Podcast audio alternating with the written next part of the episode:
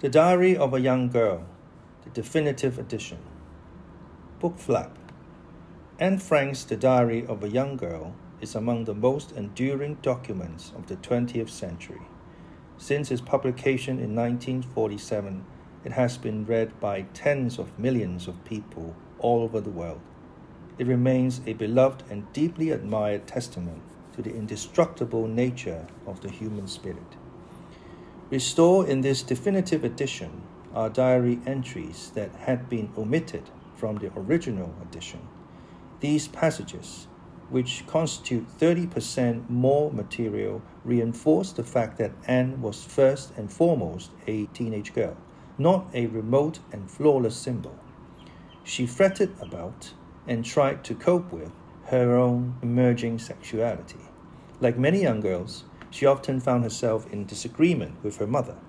And like any teenager, she feared between the carefree nature of a child and the full fledged sorrow of an adult, and emerges more humane, more vulnerable, and more vital than ever. Anne Frank and her family, fleeing the horrors of Nazi occupation, hid in the back of an Amsterdam warehouse for two years.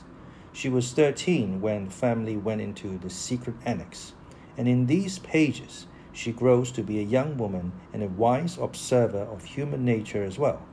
With unusual insight, she reveals the relations between eight people living under extraordinary conditions, facing hunger, the ever present threat of discovery and death, complete estrangement from the outside world, and above all, the boredom, the petty misunderstandings, and the frustrations of living under such unbearable strain in such confined quarters.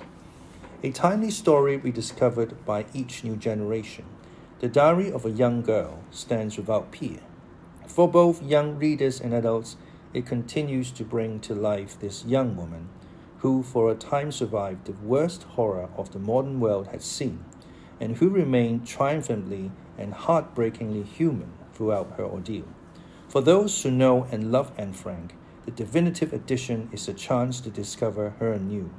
For readers who have not yet encountered her, this is the edition to cherish. Anne Frank was born on June 12, 1929. She died while imprisoned at Bergen-Belsen, three months short of her 16th birthday. Otto H. Frank was the only member of his immediate family to survive the Holocaust. He died in 1980. Mirjam Pressler is a popular writer of books for young adults. She lives in Germany. Forward. Anne Frank kept a diary from June 12, 1942 to August 1, 1944. Initially, she wrote it strictly for herself. Then, one day in 1944, Gerrit Bolkestein, a member of the Dutch government in exile, announced in a radio broadcast from London that after the war, he hoped to collect eyewitness accounts of the suffering of the Dutch people under the German occupation, which could be made available to the public. As an example, he specifically mentioned letters and diaries.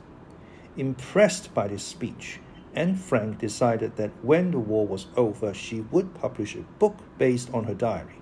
She began rewriting and editing her diary improving on the text, omitting passages she didn't think were interesting enough, and adding others from memory. At the same time, she kept up her original diary. In the scholarly work, The Diary of Anne Frank, the critical edition, Anne's First, an edited diary is referred to as version A, to distinguish it from her second, edited diary, which is known as version B. The last entry in Anne's diary is dated August 1, 1944. On August 4, 1944, the eight people hiding in the secret annex were arrested. Miep Gies and Bep Voskuijl, the two secretaries working in the building, found Anne's diary strewn all over the floor. Miep Gies tucked them away in a desk drawer for safekeeping. After the war, when it became clear that Anne was dead, she gave the diaries unread to Anne's father, Otto Frank. After long deliberation, Otto Frank decided to fulfill his daughter's wish and publish her diary. He selected material from versions A and B editing them into a shorter version later referred to as version C. Readers all over the world know this as The Diary of a Young Girl. In making his choice, Otto Frank had to bear several points in mind. To begin with, the book had to be kept short so that it would fit in with a series put out by the Dutch publisher. In addition, several passages dealing with Anne's sexuality were omitted. At the time of the diary's initial publication in 1947, it was not customary to write openly about sex, and certainly not in books for young adults. Out of respect for the dead, Otto Frank also omitted a number of unflattering passages about his wife and the other residents of the secret annex.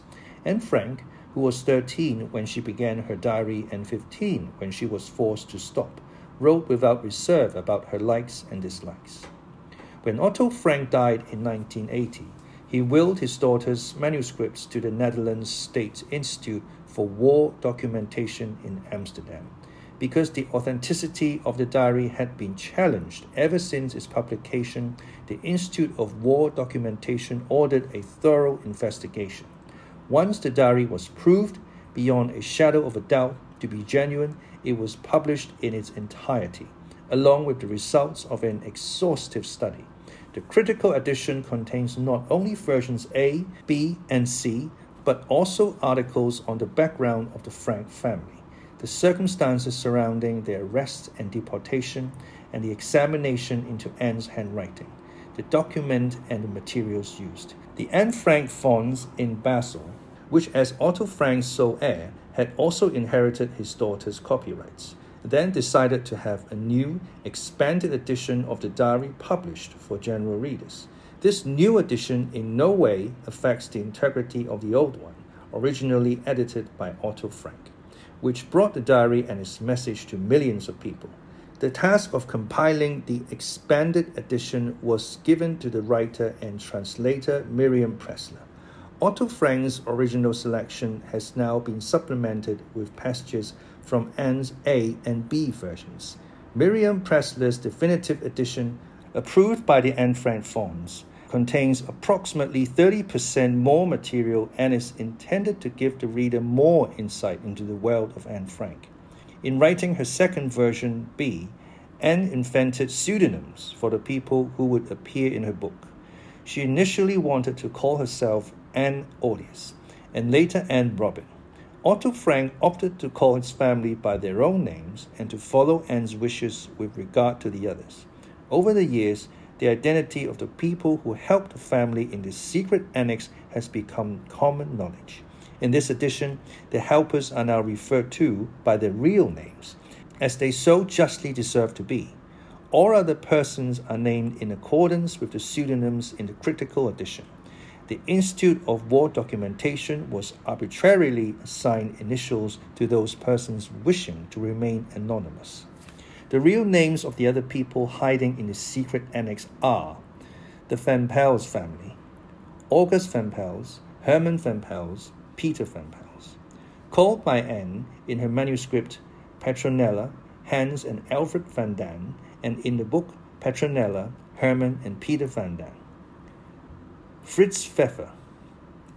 Called by Anne in her manuscript and in the book Alfred Dussel. The reader may wish to bear in mind that much of this edition is based on the B version of Anne's diary, which she wrote when she was around 15 years old. Occasionally, Anne went back and commented on the passage she had written earlier. These comments are clearly marked in this edition. Naturally, Anne's spelling and linguistic errors have been corrected.